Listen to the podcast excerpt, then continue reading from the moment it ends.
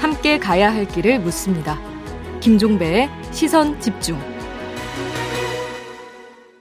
네. 정치권에서는 조금씩 지방선거 열기가 달아오르고 있습니다. 이제 공천을 받아야 되고 공천을 받기 전에 이제 경선이 치러져야 되기 때문에 미리 움직이고 있는데요. 지금 가장 뜨거운 곳으로 부상하고 있는 데가 바로 경기도입니다. 도지사 선거를 놓고 민주당은 말할 것도 없고요. 국민의힘도 어, 몸을 푸는 사람들이 한 명, 두 명 이렇게 이제 나오고 있는데 바로 이 뜨거운 격전지로 떠오르고 있는 경기도에 출사표를 던진 분을 지금 스튜디오로 모셨습니다. 새로운 물결의 김동연 대표 모셨습니다. 어서 오세요. 네, 안녕하십니까? 네.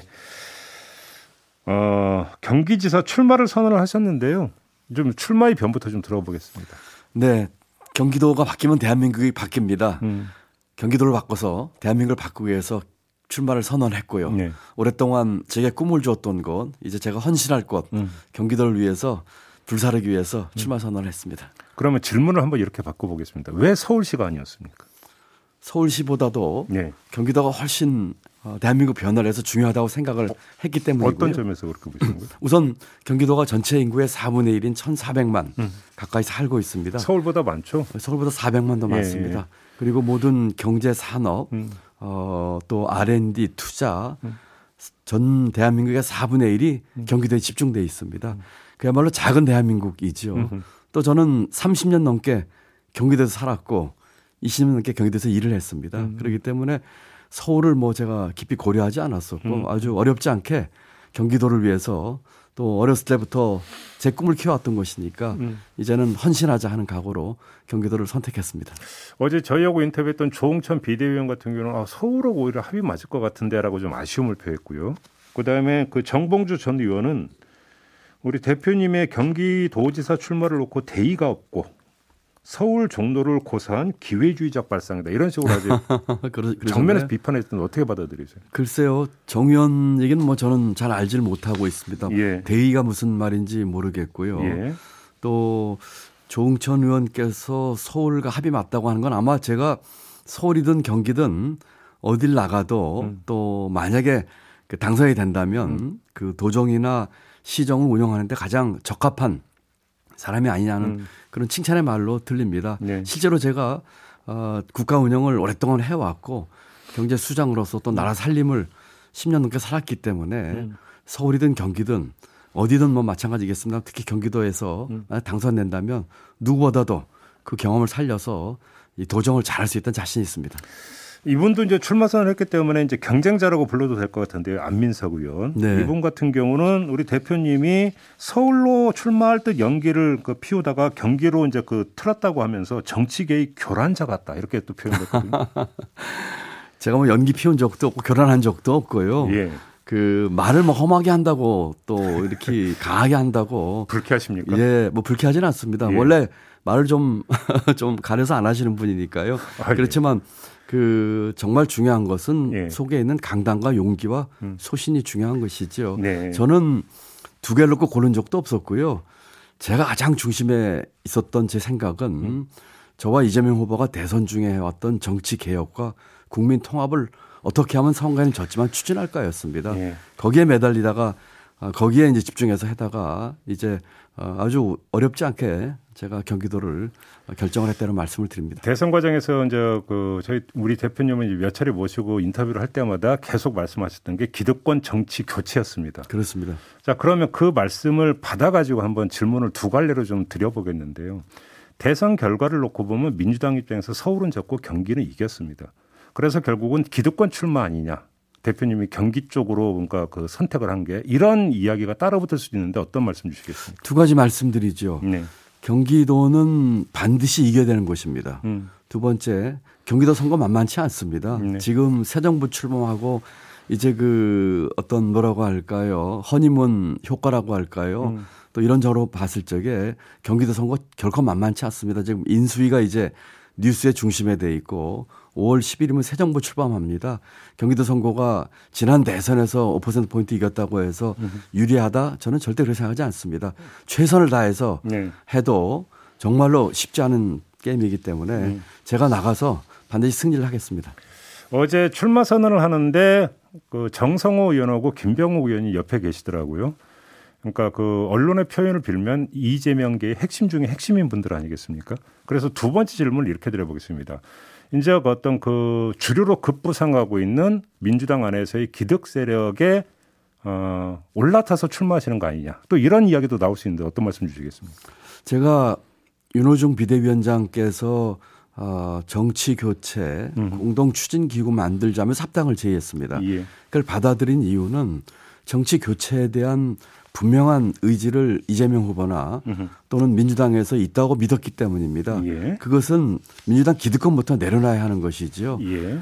저희부터 그걸 내려놔야 되기 때문에 제가 그 기득권 올라탈 생각 없고 오히려 기득권 깨고 싶습니다. 음. 정성호 의원은 제가 경제부총리를 할 적에 저희 소관 상임위인 기재위원장을 하셨어요. 예. 그러면서 서로 많은 대화를 나누고 친분이 있기 때문에 음, 음, 음. 어, 나와줬던 것이고 출마 전에 이제 경기 의원들께 몇 분들께 전화했었을 적에 예. 김병호를 포함해서 몇 분들이 좀 같이 나와주겠다고 하셨는데 예. 또 시간이 되셔가지고 예. 그 오신 것입니다. 음. 뭐 어떤 뭐 개파 이런 것에 제가 매일 필요도 없고요. 음흠. 저는 아직도 당 바깥에 있지만 음.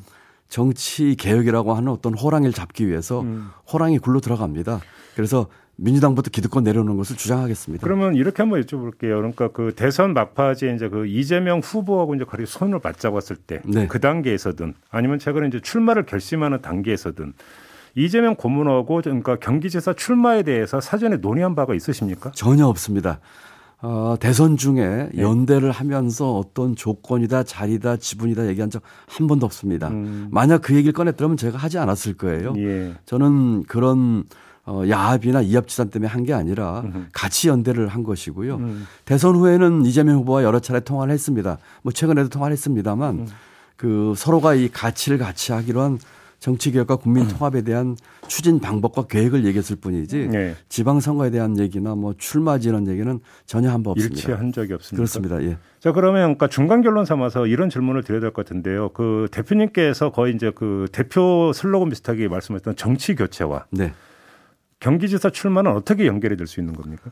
정치 교체를 하기 위해서는 힘이 필요하겠죠. 예. 그 같은 동력을 가장 받기 좋은 위치 중에 하나라고 생각을 합니다. 음. 또 저와 함께 그 같이 연대를 했던 파트너였던 이재명 후보가 어쨌든 지사를 하면서 네. 나름대로 실적을 올렸던 것이지요. 예. 그렇기 때문에 또 이번 범 정치 교체 세력이 반드시 이겨야 되는 선거구가 경기도입니다. 음. 그렇기 때문에 제가 나가는 것이 너무나 자연스러운 일이고 음흠. 또 개인적으로는 어렸을 때부터 제가 어, 경기도 광주군에서 천막집에서 시작을 해서 음흠. 제 꿈을 키워왔던 곳이고 대학 총장을 했던 곳이고 공직 생활을 했던 것이기 때문에 음. 또 연구가 가장 깊지요. 그렇기 때문에 뭐 자연스러운 음. 어, 그런 귀결이라고 생각을 합니다.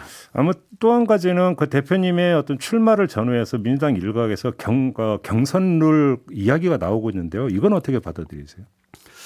정치 교체의 요체가 기득권 내려놓기입니다. 예. 그렇기 때문에 경선 룰에 있어서도 예.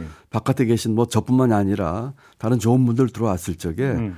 공정하게 할 수 있는 게임이 만들어지면 좋겠다는 생각을 어, 하고 있습니다. 그러면 지금 권리당원 50, 여론조사 50이잖아요. 이거는 그럼 밖에서 들어오는 분들한테는 공정하지 못하다 이렇게 보시는 겁니까? 아무래도 뭐 바깥에서 오시는 분이 권리당원 한 명도 모르는데 예. 공정하지는 않겠죠. 예. 그렇지만 예. 어, 또 뭐 당에서 음. 아주 그, 그 어, 뜻을 가지고 음. 어, 충분히 잘 조정하거나 또는 결정하려고 믿습니다. 결정에 따르겠습니다. 그래요. 근데 뭐는 기존의 어떤 그러니까 이 경선률을 그대로 유지한다 하더라도 따르시는 거고. 뭐 만약에 그렇게 결정한다면 어, 따라야 되겠지만 예. 어, 여러 가지 점을 감안해서 예. 납득할 만한 그런 결정이 나오지 않을까 생각을 하고 있습니다. 그렇게 보시는 거고요.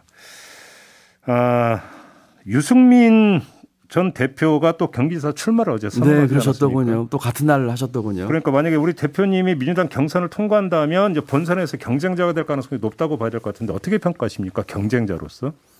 어, 유 후보님은 뭐, 아, 유전 저, 저 의원님은 뭐 훌륭하신 분이죠. 경제 전문가고. 음. 뭐 그렇지만 저처럼 직접 경제를 운영하거나 또는 책임졌던 분은 아니고 옆에서 훈수 두고 비판하고 KDI 하셨던 계셨죠.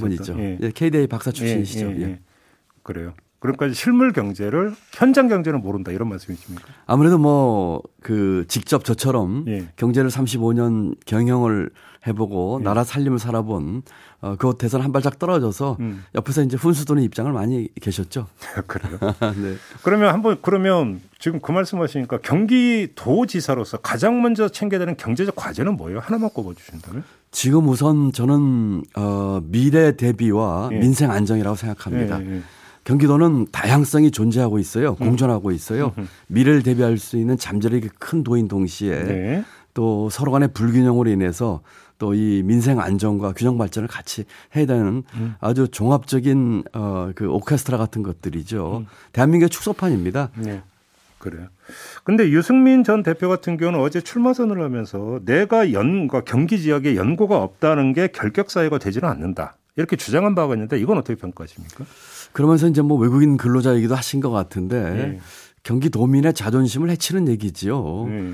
경기도는 그 일체감과 자부심이 큰 도입니다. 음. 또 경기도에서 출생하거나 태어나거나 아, 성장하거나 기업을 하거나 하는 분들이 다 연고가 있는 분들인데 이 후보는 제가 알기로 그 연고가 일도 없는 걸 알고 있습니다. 네. 아마 경기도에서 세금 1원도 안 내보셨을 거예요. 음. 그렇기 때문에 그것은 대단히 경기도민을 어, 자부심을 어, 손상하는 어, 바람직하지 못한 적절하지 못한 아, 이야기였다 이렇게 생각을 합니다. 근데 어차피 현행 법률에서 이 지역에 출마하기 위해서 언제까지만 전입하면 된다라고 하는 어떤 법률 조항에 그 기초해서 본다면 그 연구는 그렇게 중요하지 않고 능력이 중요하다 이런 취지라고 읽어야 되는 거 아닐까요? 아마 대구시장에 출마하셨더라면 누구나 납득을 하셨겠죠. 네. 그렇지만 음. 경기도가 이렇게 어 아무나 와서 음. 그 연고 없는 분들이 와가지고 이렇게 한다면 아마 경기도민들께서 좀, 어, 자부심에 좀, 어, 상처를 받지 않을까 싶은 그, 생각이 들어서 음. 적절하지 못한 비유였다 이렇게 생각을 합니다. 그렇게 보시는 거고요. 지금 민주당하고 합당은 어떻게 되는 거예요? 언제 완료됩니까? 지금 지난번 그저께인가요? 그 그저께인가요? 우리 윤 비대위원장과 바로 실무 협상을 어, 들어가기라서 지금 막 시작을 했고요. 예. 빠른 시간 내에 좀 마무리를 지려고 생각을 하고 있습니다. 아무래도 음. 지방선거 일정이 있기 때문에 어 4월 뭐 안에는 뭐 무조건 해야 되고 가능하면 좀 당겨보려고 생각을 양당이 하고 있습니다. 아, 4월 안에는 4월 안에 해야 될 것 같습니다. 음, 예. 그렇게 보시는 거고. 그럼 혹시 그 우리 그 대표님 말고도 그러니까 새로운 물결 출신 인사가 또 지방선거에 도전하는 이런 케이스도 나올 수 있는 겁니까? 그렇습니다. 예, 그렇습니다. 뭐 저희는 그 많은 분들은 아니어서 예. 전국적인 후보를 낼 수는 없지만 네. 그 일부 지역에 대해서 음. 그 출마를 희망하는 음. 젊고 유망한 분들 많이 계시기 때문에 음. 그 중에 일부는 뭐 출마를 하실 거로 저는 기대하고 있습니다. 그렇군요. 조금 전에 이제 그 대선 후에도 이재명 고문하고 이제 몇 차례니까 통화를 하셨다고 말씀하셔서 궁금한데 일단 어떻게 지내는지도 궁금하고요. 또 이제 민주당 안팎에서 지금 이재명 고문의 어떤 역할론 이야기가 주장이 많이 나오잖아요. 일단 그 대표님은 이재명 고문의 그 의중을 어떻게 읽고 계세요?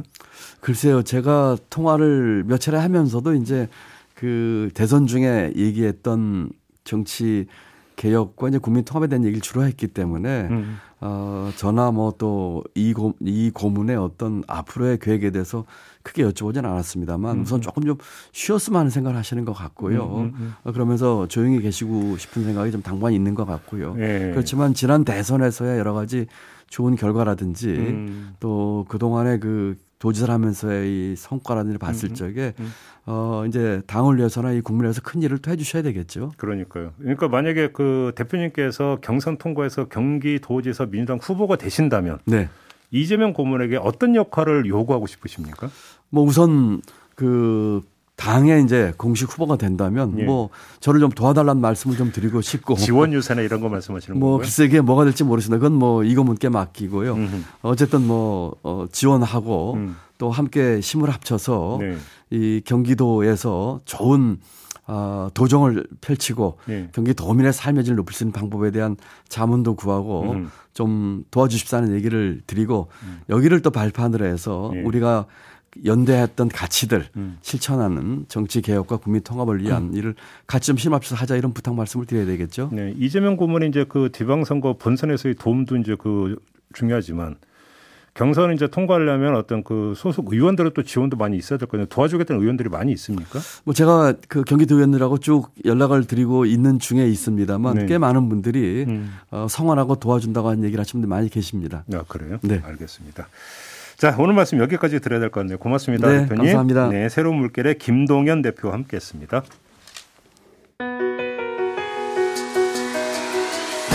날카롭게 묻고 객관적으로 묻고 한 번 더 묻습니다. 김종배의 시선 집중.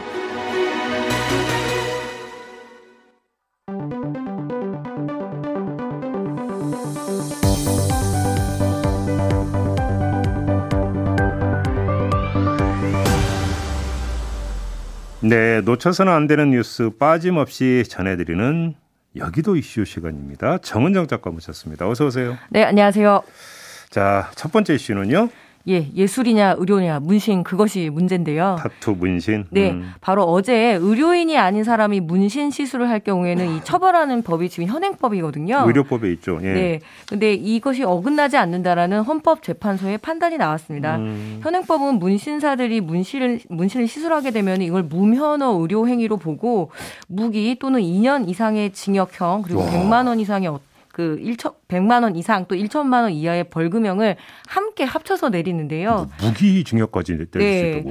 네. 네. 헌법재판소 같은 경우에는 이 문신은 바늘로 피부의 완전성을 침해하는 방식으로 색소를 주입하기 때문에 음. 감염 등 위험을 수반할 수 있다. 네. 그래서 의료인만이 이 문신 시술을 할 수 있도록 해야 한다, 한다는 이제 그런 결정을 설명을 했습니다. 네. 음, 근데 바로 이 의료법 조항에 문제가 있다고 헌법재판소로 가지고 간 분들이 tattooist들 아니었습니까? 예, 타투 300만 시대라고 하는데요. 오. 이 한국에서 세계적인 추세를 따라가지 못하고 있다고 지적을 하고 있습니다. 네. 이 tattooist들은 한국만 문신이 예술이 아니라 이상하게 의료 행위로 해석을 한다. 그러는 음. 바람에 오히려 불법을 양산하고 있다는 주장인데요. 네. 합법화되면 위생과 안전이 담보되지 않은 이런 미자격 그 문신사들을 오히려 자체 정화할 수 있다라고도 이렇게 이야기를 하고 있고요. 음. 한국의 문신이 굉장히 그 예술성 면에서 그리고 독창성 면에서 세계적인 수준이라고 해요. 예. 예, 대표적으로 지금 이 운동을 이끌고 있는 김도윤 Tattoo Union 지회장 같은 경우에는 유명 배우 브래드 피트까지 와서 이렇게 시술을 받았거든요. 아, 그래요? 브래드 피트가 시술을 받았어요? 네. 음. 그럴 정도로 굉장히 예술성이 높다라고 평가를 받고 있는데요. 음. 아주 오랜 시간 정교하게 이루어져야 되기 때문에 음. 의료인들이 이렇게 하루에 한 명 정도의 정도의 의뢰인을 받아서 하진 않을 건데 음. 자기들이 하지도 않은 문신을 왜 의료계가 물어, 물, 물고 늘어지느냐 이런 불만도 나오고 있거든요. 이건 오래 걸리니까. 네. 음.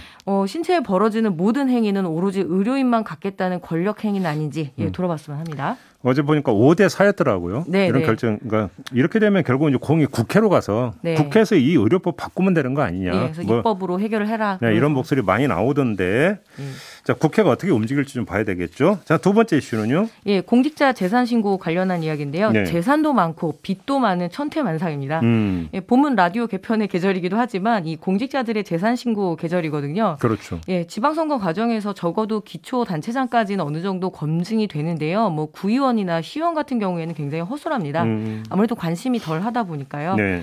어, 하지만 지역에서 힘을 쓸 수는 있는 위치거든요. 음. 그래서 몇 가지만 오늘 이제 꼽아보려고 하는데요. 일단 이 더불어민주당 소속 오현숙 영등포구 의원이 화제가 되고 있습니다. 음. 무려 건물을 229채를 신고를 했습니다. 예.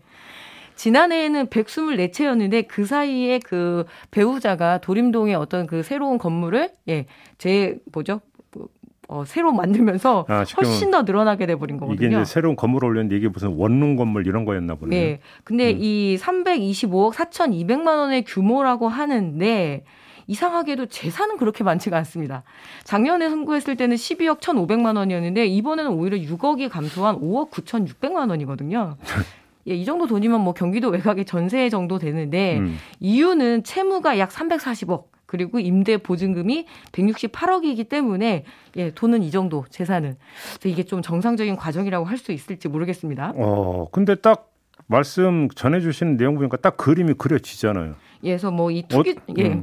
음, 어떻게 그 229채를 갖고 있는지. 네, 정상적인 과정은 아닐 건데요. 그래서 지금 이 공직자 재산 변동 사항에 대해서 음. 서울시 공직자 윤리위원회가 네. 6월 말까지 심사를 한다고 하는데 이게 부동산이 부동산을 벌어오고 또 큰 담보기 때문에 더 많은 대출금도 주는 그런 과정이잖아요. 일반 뭐 시민들은 가, 감히 꿈꿀 수도 없는 그러니까 대출 받아서 그러니까 이거 빌라 한 채 사고 거기다 다시 전세 주고 네. 다시 전세 보증금에 또 그러니까 대출 조금 먼저 또 사고 또 사고 또 사고 또 사고. 네. 이게 이제 그 민주당 그 정권에서 이건 이제 작게 그러니까 작겠다고 갭 투자였고. 네. 그래서 이제 조이겠다고 했던 거 아니겠습니까? 네. 근데 소속 시의원이 아니 구의원이 이렇게 하고 있었다는 얘기입니까? 네, 그렇죠. 그래서 뭐 지금 여러 의원들의 재산이 어마어마하게 막 100억 단위씩 늘어나는 의원들도 있거든요. 예. 그래서 이 심사 과연 믿어도 될지 모르겠습니다. 그러니까 이제 그 공동 비대위원장에도 박지원 비대위원장 같은 경우는 뭐 이제 부동산 정책 실패 책임자고 네. 부동산에 무리를 일으킨 사람은 공천 배제해야 된다고 주장을 했던데 이분 어떻게 처리했는지 이것도 좀 그렇게 되면 좀 주목을 해봐야 되는 사안이 되겠네요. 네, 구의원, 시의원 만만치 않은 자리라는 예. 건 확실히 알게 됐습니다. 어, 229째. 네.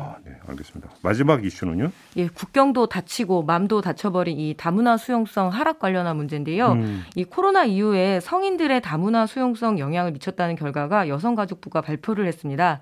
이 다문화 수용성은 뭐냐면 다양한 인종, 종교, 문화 등을 긍정적으로 받아들이는 음. 그 정도를 말하는데요. 네. 아무래도 이 코로나19로 거리두기에 기반해서 교류가 단절이 되고 음흠. 또 이주민에 대한 인식이 부정적으로 작용했다는 분석이 나오고 있습니다. 네. 전체 인구 중에서 외국인 비율이 5%를 넘어서면 다문화 사회로 분류를 하거든요. 어. 근데 이미 한국은 2019년에 4.9%를 달성을 했습니다. 예. 그렇기 때문에 이 엄연한 다문화 국가인데요. 음. 이런 상황에서 다문화 수용성이 오히려 하락을 하게 되면 이 혐오 번제라든가 그리고 또 이런 혐오의 문화가 만연하게 음, 됩니다. 음, 음, 음. 어, 특히 이제 경기 침체라든가 이런 전염병 상황이 오게 되면은 외국인에 대한 혐오가 두드러진다는 게 공통된 연구 결과인데요. 네. 지금 딱 그런 경향을 갖고 있어서 상당히 우려가 됩니다. 예. 예, 윤석열 당선인의 공약에서 다문화 가족에 관련한 정책이 분명히 명시되어 있거든요. 음. 그런데 이런 조사와 관련 정책을 그동안 집중적으로 수립해온 곳이 여성가족부입니다. 네. 근데 이 말로는 여성가족부를 폐지한다 하고 그 역할을 다른 곳에서 이관한다라고는 하지만 어, 솔직히 좀 걱정입니다. 부디 차기 정부가 지금 이 수용성 하락 경고를 외면하지 말고 음. 또 다문화 가족 정책 제대로 챙겼으면 좋겠네요. 그러게요. 그 점이 하나가 있는 것 같고 해외에서 이제 들려오는 인종차별 소식이 있을 때 특히 네. 아시아에 대한 어떤 차별이 있으면 우리가 많이 분노를 하잖아요. 네. 근데 우리도 한 번 좀 되돌아볼 필요가 있는 게 우리는 과연 그럼 인종차별을 안 하고 있느냐. 네. 내지 그런 어떤 시선이 없는 거냐. 사실은 좀 그 냉정하게 좀 되돌아봐야 되는 부분도 있는 것 같아요. 예, 지금 인종화 경향을 띠고 있다라고 많은 연구자들이 우려를 표시하고 있거든요. 그러니까요. 그래서 차기 정부에서 이 부분 놓치면 절대 안 될 것 같습니다. 그러니까 지금 이제 그게 이제 그 어려운 말로 다문화 수용성 네. 이게 떨어지고 있다라고 하는 것은 빨간 신호라고 봐야 되는 예, 거죠. 해마다 떨어지고 있다는 게 사실은 더 문제거든요. 이러면 이제 갈등이 이제 사회화될 수 있기 때문에 이거는 결코 바람직한 일은 아니다. 네, 이렇게 맞습니다. 봐야 될 것 같습니다. 네, 여기도 이슈 이렇게 마무리하겠습니다. 정은정 작가와 함께했습니다. 고맙습니다. 네, 고맙습니다. 김종배의 시선 집중 2부 마무리하고요. 8시 3부로 이어가겠습니다. 잠시만요.